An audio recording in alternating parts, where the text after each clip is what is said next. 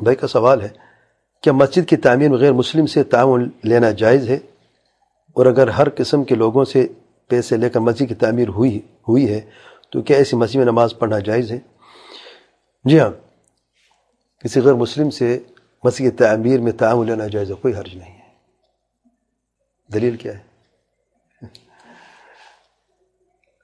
اللہ تعالیٰ کے پیار پیام علیہ وسلم، یہ آتے ہیں ہدیہ میں، ہدیہ قبول کرنے میں، علماء فرماتے ہیں۔ اور اللہ تعالیٰ کے پیار پیام وسلم نے مشرقین سے اور کفار سے ہدیہ لیا کہ نہیں لیا؟ ہدیہ لیا ہے۔